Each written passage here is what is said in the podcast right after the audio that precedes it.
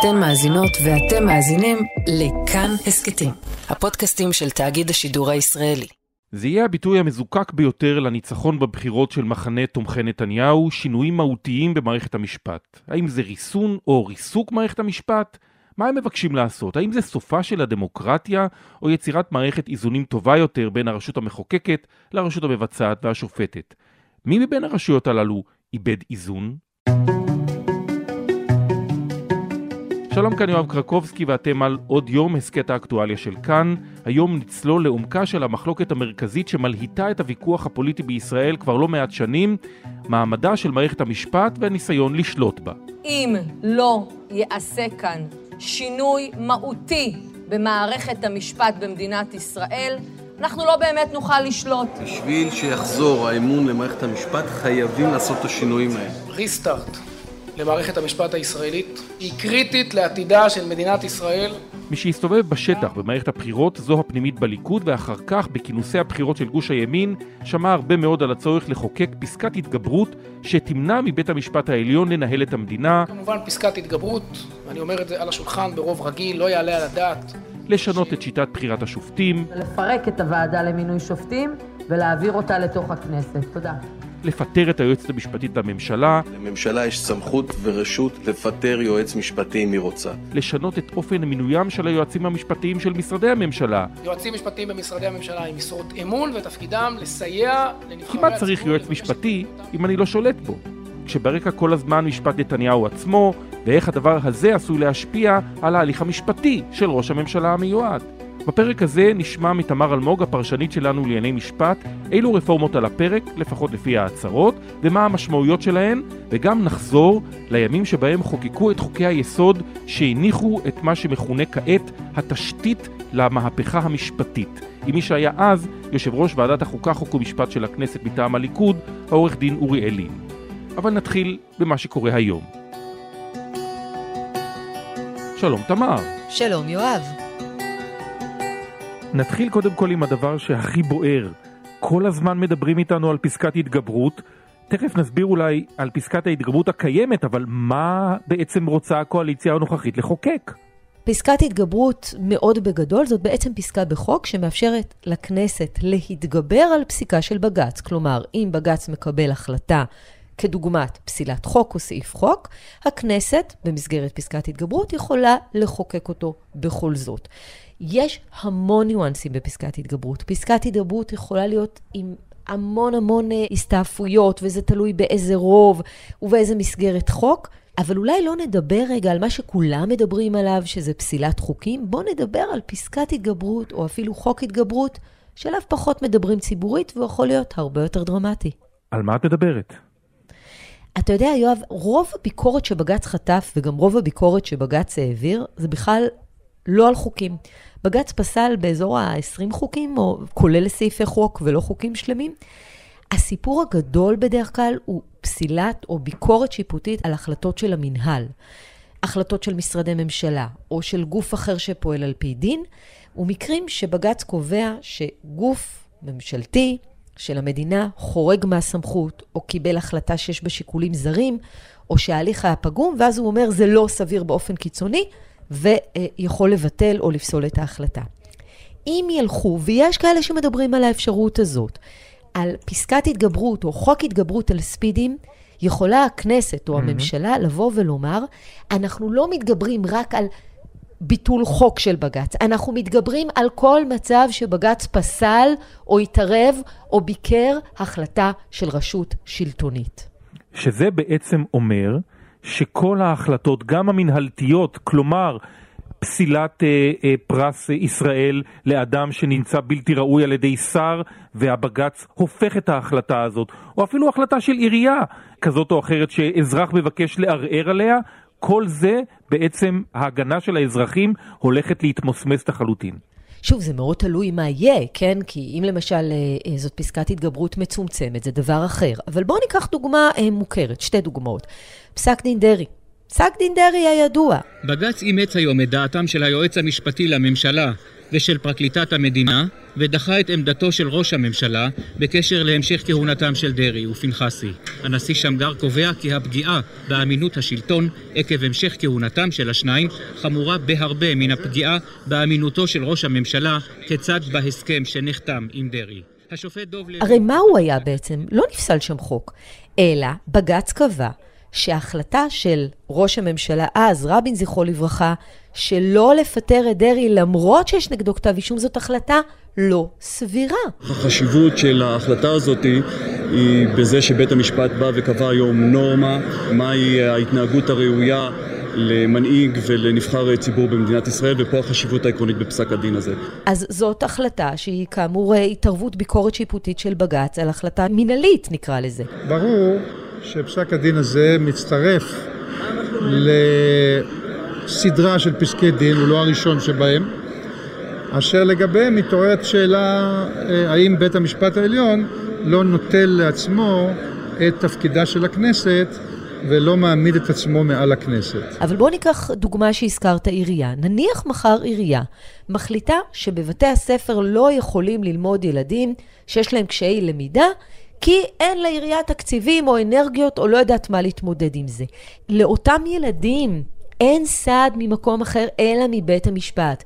ואם יש פסקת התגברות מוגברת, מורחבת וכן הלאה, יכול להיות שלבית המשפט אין שום משמעות, כי פסקת התגברות או חוק התגברות שכולל אפשרות להתעלם מפסיקה בעניינים מנהליים, באמת מוציאה את המערכת מעניין האיזונים והבלמים.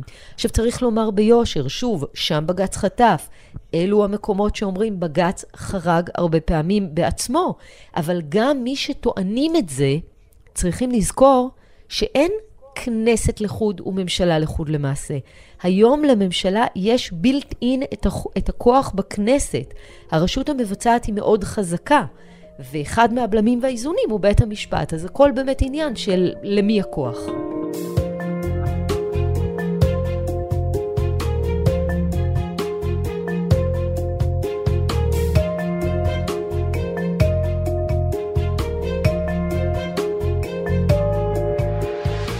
אם אנחנו מדברים על דרעי, הזכרנו אותו קודם ממלכת דרעי-פנחסי, בעצם פסקת ההתגברות הראשונה שכבר נמצאת בחוק, גם היא בגלל דרעי. בש"ס עקבו בדריכות אחר הבטחות שניתנו תמורת ההצטרפות לממשלה, וכך מגייס יושב ראש ועדת החוקה, דדי צוקר, את כל יכולתו הרטורית כדי... נכון, הסיפור על פסקת ההתגברות שקיימת הוא סיפור מדהים. לפני כמעט 30 שנה הכל התחיל בעניין של אה, בשר חזיר, רצו לאסור יבוא בשר לא כשר, רק מה? היה בדיוק חוק חדש, חוק יסוד חופש העיסוק. להגביל יבואנים זה הרי לפגוע בחופש העיסוק, ולכן לפגוע בחוק יסוד חופש העיסוק. אני מניח שמה שמונח היום על השולחן הוא מפגש האינטרסים בין מגדלי הבשר החילונים לבין המחוקקים הדתיים לבין הפוליטיקאים שלא רוצים לשבור את שלמות הקואליציה מן הצד האחד, ומן הצד השני אנשים כמוני שחוששים מאוד לפגיעה בכל חוק יסוד משום אה, טעמים פוליטיים או כלכליים. אז מה עשו? חוקקו פסקה באותו חוק שמאפשרת לכנסת ברוב, כלומר 61 ח"כים לפחות, לחוקק חוק גם אם הוא לא עומד בתנאים של אה, חופש העיסוק. כלומר, מגנים על החוק מפני ביקורת ופסילה פוטנציאלית על ידי בג"ץ. ובמשך כל היום נמשכו המגעים וההתרוצצויות סביב חוק יסוד חופש העיסוק. גיוס כללי נערך בקואליציה ובין היתר הוזעק מחוץ לארץ השר עוזי ברעם. על האירועים... אז היינו בשלב שעוד לא נפסלו חוקים, ועוד אגב, גם לא היה שימוש בפסקה הזאת אה, למיטב זיכרוני, אבל אם נשים את זה בצד, כולם אומרים, הנה, יש פסקת התגברות. בואו, זה פסקת התגברות בחוק היסוד הזה של חופש העיסוק, שלא הוא החוק שבשלו פוסלים חוקים בדרך כלל, בסיטואציה מאוד ספציפית, וכן, אבל הוא בהחלט אה, קיים. והפעם, ממשלת אה, נתניהו השישית עומדת בסימן שאלה מסיבה מאוד פשוטה. שוב עניין דרעי עומד uh, עכשיו uh, לפתחו של בית המשפט העליון, עוד רגע שאלת הקלון שלו אמורה להגיע להחלטה של יושב ראש ועדת הבחירות המרכזית, השופט יצחק עמית, בשאלה האם חל קלון עליו נוכח העובדה שהוא הורשע בעבירות מס בתחילת השנה האחרונה והוטל עליו מאסר על תנאי. יכול להיות מאוד שאנחנו נמצאים או לקראת פסקת התגברות בנושא הזה, לא משנה מה בג"ץ יחליט, או שינוי של חוק יסוד, חוק יסוד הממשלה. הכל יכול לקרות, אנחנו בעצם נמצאים באיזשהו מצב שלאף אחד לא ברור מה התוכניות הלאה, אבל כן, יכול להיות שהקרב הראשון יהיה סביב עניין דרעי, אחרי שיחליטו שהוא הולך להיות שר. יש פה מורכבות, כי החוק הוא גם לא מאוד ברור. החוק אומר שאדם שהוטל עליו מאסר לא יכול להיות שר במשך שבע שנים, אלא אם נקבע שאין קלון. השאלה הראשונה היא האם מאסר כולל גם מאסר על תנאי, כמו זה שעל דרעי. ושאלת הקלון היא שאלה שצריך להכריע ביושב ראש ועדת הבחירות. אבל זה כמובן יעבור גם ענייני יועצת משפטית לממשלה, וסביר שזה גם יגיע לבג"ץ. בקיצור, כן, מאוד יכול להיות ששם אנחנו נראה איזושהי מחלוקת. אז על פסקת ההתגברות כבר דיברנו, אבל יש עוד מהלכים אה, שונים שהקואליציה הזאת אה, מדברת עליה. בין היתר, פיטורי היועצת המשפטית לממשלה, גלי בהרב מיארה. נכון, על זה מדברים, אבל אתה יודע, יואב, שכמעט כל הערכות במערכת אכיפת החוק ומערכת המשפט, הן שזה לא יהיה הדבר הראשון שהממשלה הזאת תעשה. העמדה של היועצת המשפטית לממשלה, כמו אגב העמדה של קודמה בתפקיד, היא שתפקיד היועצים המשפטיים לממשלה הוא לסייע לממשלה להגשים את מדיניותה בגבולות הדין. ולכן, אם לא תהיה איזו מחלוקת אדירה על ההתחלה, ספק אם הצעד הראשון שיעשה ראש הממשלה המיועד נתניהו זה לפטר את היועצת המשפטית לממשלה. מה שכן אבל חוששים ממנו מאוד במערכת אכיפת החוק, זה דווקא מה שפחות מדובר עליו, וזה חוק היועמ"שים. חוק היועמ"שים, נזכיר, הצעת חוק שכבר הייתה, ובסוף נפלה אחרי קרב שכלל אפילו את זה שיועמ"שים ושופטי בית משפט עליון לשעבר הגיעו לכנסת כדי להסביר כמה החוק הזה בעייתי. וזה חוק שמאוד בגדול מאפשר בעצם מינוי יועמ"שים במשרדי ממשלה כמינוי של השר או השרה.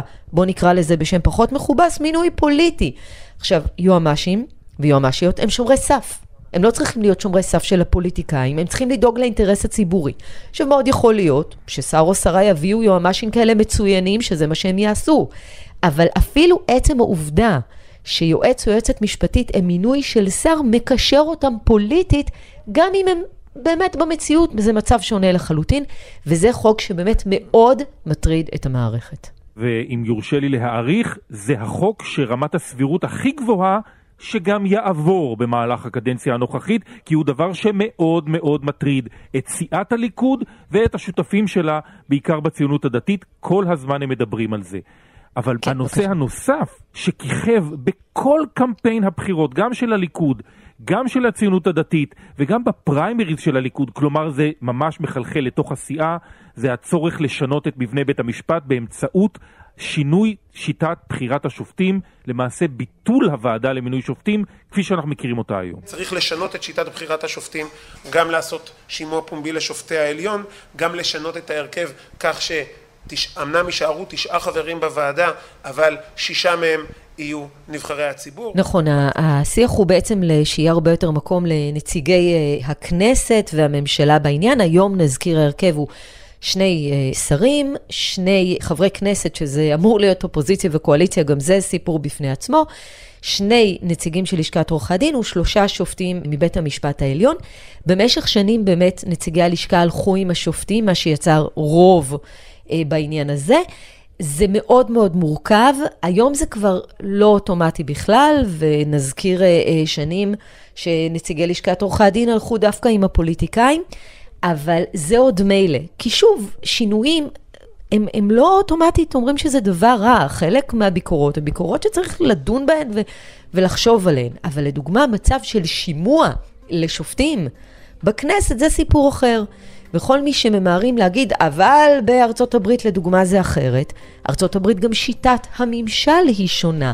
לא כל דבר אפשר להשוות.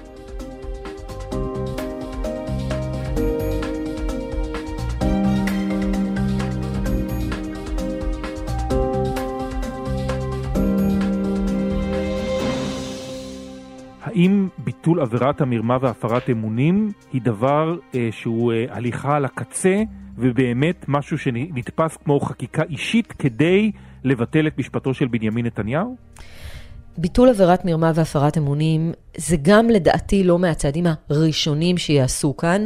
כי נתניהו, וזה אתה יודע אה, טוב ממני, כמי שמסקר ומפרשן את התחום הזה הרבה שנים, ייזהר מאוד בצעדים שעלולים להיראות כנוגעים למשפטו וכעניינים פרסונליים על ההתחלה. אבל ההצהרות שהביטול הזה לא יחול אה, רטרואקטיבית, הן גם הצהרות שהן מוטלות בספק, כי במשפט הפלילי, ובצדק צריך לומר, הוראות חוק שמקלות עם נאשמים, או למשל מבטלות עבירה, חלות גם רטרואקטיבית, אחרת איך אדם יועמד לדין בעבירה שבוטלה. אז אי אפשר לנתק את זה, גם אם רוצים, וגם אם אפילו זאת לא הסיבה, ורוצים לנתק את זה, זה יהיה מאוד קשה. עכשיו, לסיום, יואב, צריך לבוא ולומר, יש דברים שכאמור דורשים דיון, וחלקם גם דורשים שינוי. והמערכת יש לה הרבה פעמים נטייה להתקפד, ואוטומטית להגיד לא, וקריאות אה, סוף הדמוקרטיה מאוד במהירות. אבל השאלה אם חלק מהדאגות בעניין הזה הן לא דאגות מאוד מאוד מוצדקות. תמר אלמוג, תודה רבה. תודה לך, יואב.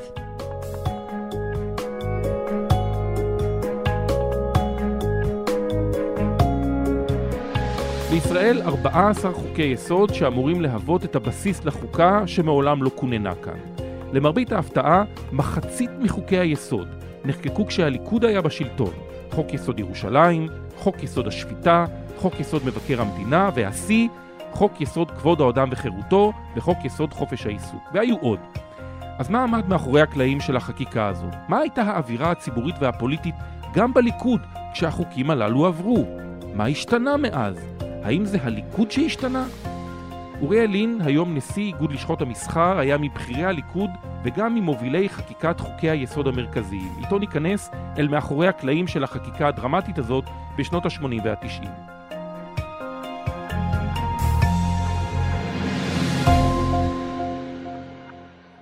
שלום לעורך דין אוריאל לין. שלום. היית יושב ראש ועדת חוקה, חוק ומשפט בעת שהליכוד היה בשלטון, ובין היתר, אז חוקקו את חוקי היסוד אולי החשובים ביותר בתולדותיה של מדינת ישראל. אני מוכן להסכים איתך, יואב. אז בוא נלך uh, לאותם הימים שבהם חוקקו את שני חוקי היסוד אולי הקריטיים ביותר, חוק יסוד uh, חופש העיסוק וחוק יסוד כבוד האדם וחירותו. אלה בעצם שני החוקים שהם, אפשר להגדיר אותם, הבסיס המרכזי שעליהם אמורה להתבסס החוקה של מדינת ישראל, אם תהיה פעם כזאת? קודם כל, יש לישראל חוקה. לישראל יש חוקה, חוקה מסוג אחר. אין לה חוקה במובן שיש לה מסמך אחד, מקיף, מאותר ויפה, שיתקבל בנקודת זמן היסטורית אחת. יש לנו חוקה משלנו אחרת, אוסף של חוקי יסוד, על פי החלטת הכנסת המכוננת בשנת 1952, יצרנו חוקה, חוקי יסוד, חוק יסוד לאחר חוק יסוד. אין זה משנה. במה שלא היה לנו בחוקי היסוד, זה מה שקרוי בכל העולם הגדול מגילת זכויות האדם. הווה אומר, אותו פרק חשוב, מרכזי בכל חוקה, שמגדיר את זכויות היסוד של היחיד, זה חלק מהחוקה, אלה זכויות חוקתיות, והן עומדות מעל חוקים רגילים. אין פה שום חידוש ישראלי, כך מקובל בכל מקום בעולם, שחלק בלתי נפרד מהשיטה הדמוקרטית, שאתה בחוקה מכניס פרק מיוחד שמגדיר את זכויות היסוד של היחיד, מגילת זכויות האדם. אצלנו שני החוקים, כבוד האדם וחירותו וחופש העיסוק, הם בעצם פרק מגילת זכויות האדם בחוקה הישראלית.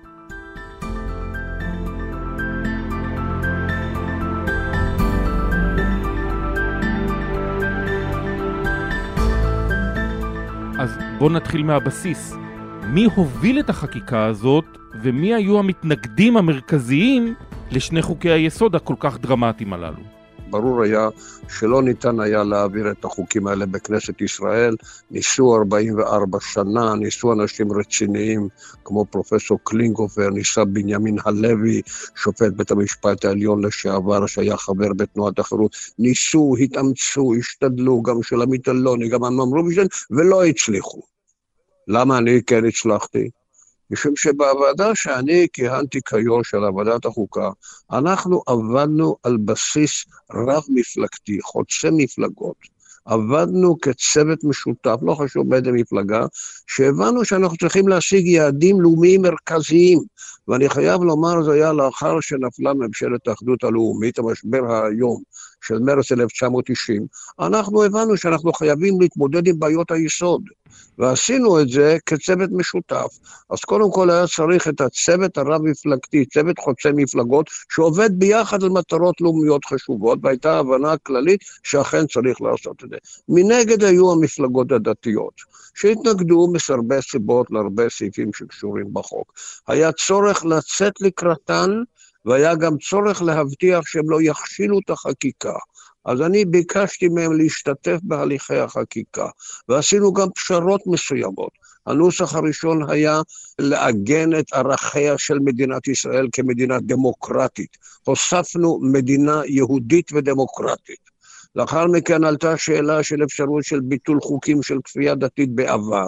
אמרתי, לא, אנחנו יוצרים כרגע סטטוס קוו. אין ביקורת על חוקים שעברו בעבר. אני נותן את זה כשתי דוגמאות שקצת הפיסו את דעתן של המפלגות הדתיות, שהן היו המתנגדות המסורתיות מהסיבות שהן ברורות לכולנו, מחשש שיהיה חוק שיפסול חוקים של כפייה דתית. כמובן שלא הייתי יכול לעשות זאת לבדי. היה צוות שנתן לי תמיכה יוצאת מן הכלל, ראשון ראשונה, פרופסור אמנון רובינשטיין, שעבדנו מאוד ביחד.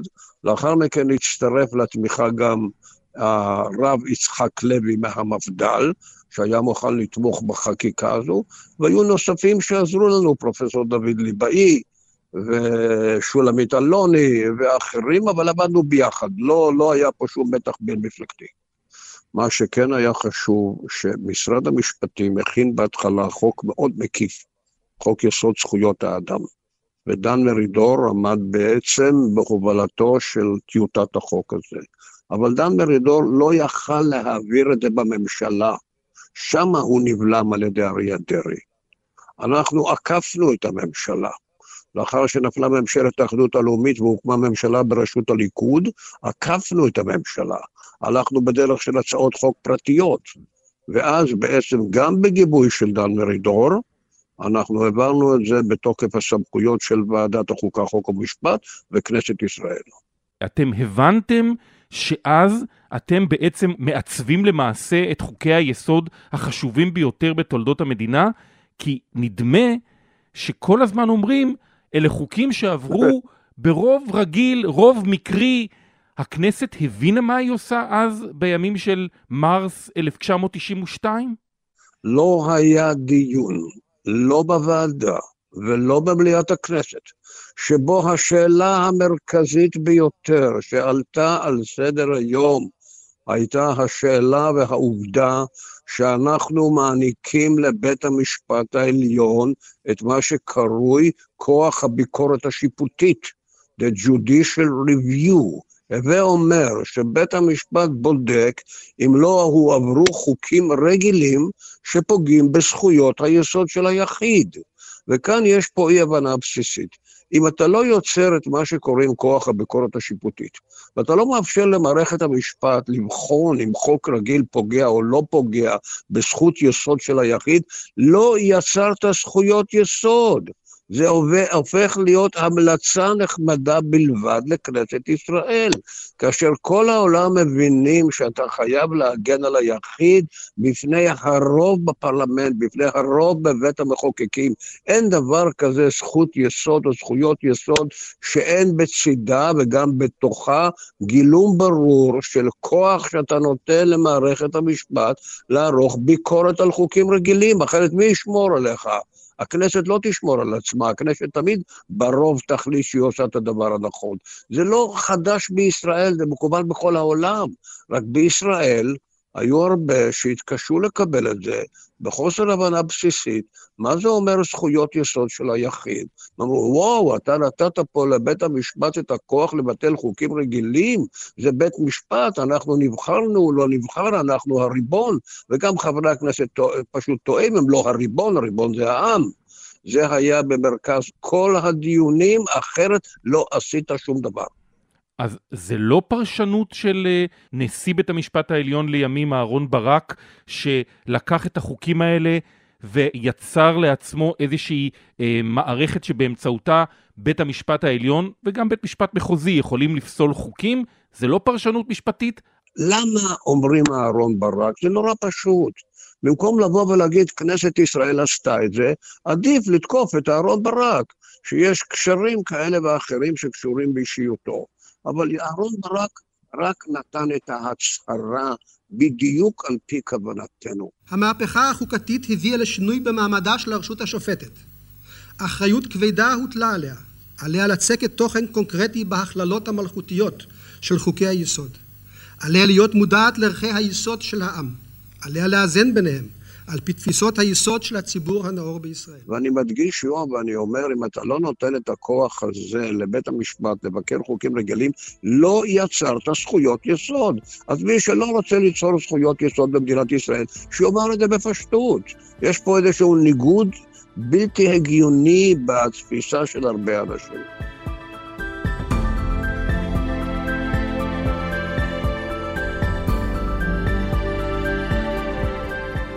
בואו נתקדם קדימה.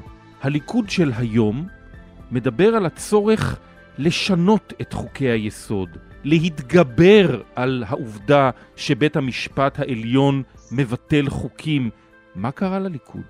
בסך הכל, מה שקרה בליכוד זה ניסיון חזק מאוד של הליכוד להתקרב להשקפת העולם של המפלגות הדתיות. הייתי אומר אפילו למצוא חן בעיני המפלגות הדתיות. גם קשור במידה מסוימת של אי-הבנה מה זה זכויות יסוד של היחיד. העובדה שהם חלק מהחוקה שלך, ולא שהם חוק רגיל. אז זה בעצם הייתה מעין התנגדות אוטומטית של חברי כנסת, והם לא יכולים להבין איך ניתנה למערכת המשפט הכוח לבטל חוקים שהם העבירו. והם לא לגמרי בהבנת יסודות העניין, שזהו חלק בלתי נפרד מכל משטר דמוקרטי שאומר, היי, hey, אנחנו גם צריכים להגן על האזרחים ועל האחרים ועל הפרט בפני הרוב של הפרלמנט. זה מה שנמצא ביסוד העניין. כשאתה בונה שיטת משפט, אה, שיטה דמוקרטית, בריאה, מאוזנת, אתה יודע שאתה חייב לשמור על זכויות היחיד וזכויות המיעוטים בפני הרוב. ומה אתה חושב על uh, פסקת ההתגברות שמדברים עליה עכשיו, שאולי תרסן או תרסק, תלוי uh, בהשקפת העולם, את בית המשפט, ותחזיר את המילה האחרונה לכנסת? כן, תראה, יואב, uh, פסקת ההתגברות כשלעצמה אינה דבר פסול.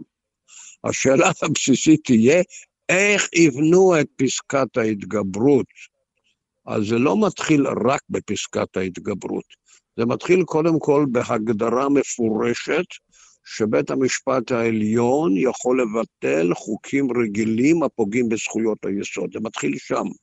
לאחר מכן אתה קובע את ההרכב המיוחד של בית המשפט העליון, נאמר תשעה שופטים. לאחר מכן אתה קובע את הרוב שבו יכולה להתקבל ההחלטה על פסילה של חוק, נגיד שני שליש, לא רוב רגיל. משם אתה חוזר לכנסת ישראל שאומרת, אני רוצה לבטל את ההחלטה הזו של בית המשפט שפסל חוק שלי. אז כאן צריך להבין שזכויות היסוד של היחיד הן לא זכויות מוחלטות, בשום פנים ואופן לא. אפילו אנחנו בתוך החוק קבענו מפורשות שאפשר לפגוע בזכויות יסוד של היחיד. כשיש אינטרס לאומי או אינטרס ציבורי כבד משקל שמצדיק לעשות את זה. אבל מי הוא זה שישפוט אם מוצדק לעשות זאת או לא מוצדק? נתנו את הסמכות הזו לבית המשפט, לא לפרלמנט עצמו, לא לכנסת עצמה, כי אחרת לא היה שום ערך למה שעשינו. אז uh, צריך להבין שזכויות היסוד אינן מוחלטות. הכנסת מחזירה את הפסילה אליה, והיא רוצה לבטל את ההחלטה של בית המשפט. וכאן באמת מגיעים גם לשאלה הקריטית באיזה רוב. אם זה רוב 61, זה רוב אוטומטי. אז רוב אוטומטי, בעצם אתה מעקר במידה רבה מאוד את ההגנה שאתה הענקת ורצית להעניק. צריך להיות רוב גבוה יותר, 65, 67, 70. אהרון ברק חושב שצריך להיות 70, אני סבור 67. אני אומר, גם אם יהיה 65 זה לא יהיה אסון.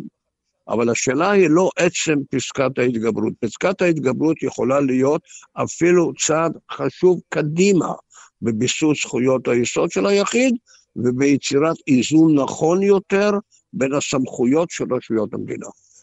יש לנו היום 14 חוקי יסוד.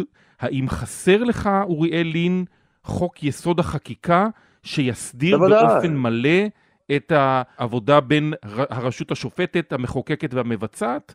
בוודאי שהוא חסר לי, ואני מאוד התפלאתי שהוא לא עבר, כי חלק מידידיי בוועדת החוקה שעבדנו ביחד היו לאחר מכן שרי משפטים.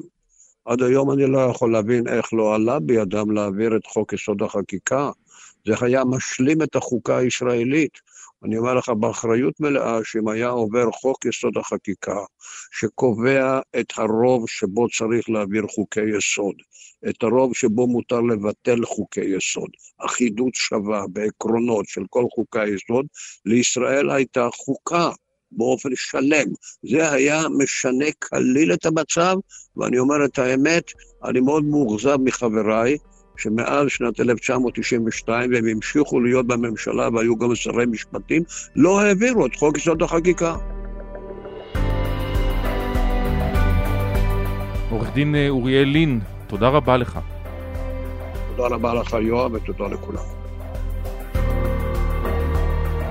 האזנתם לעוד יום, העורך דניאל אופיר, עיצוב קול ומיקס אלעד זוהר, ביצוע טכני ליטל אטיאס וחן עוז, בצוות עוד יום גם יותם רוזנבלד.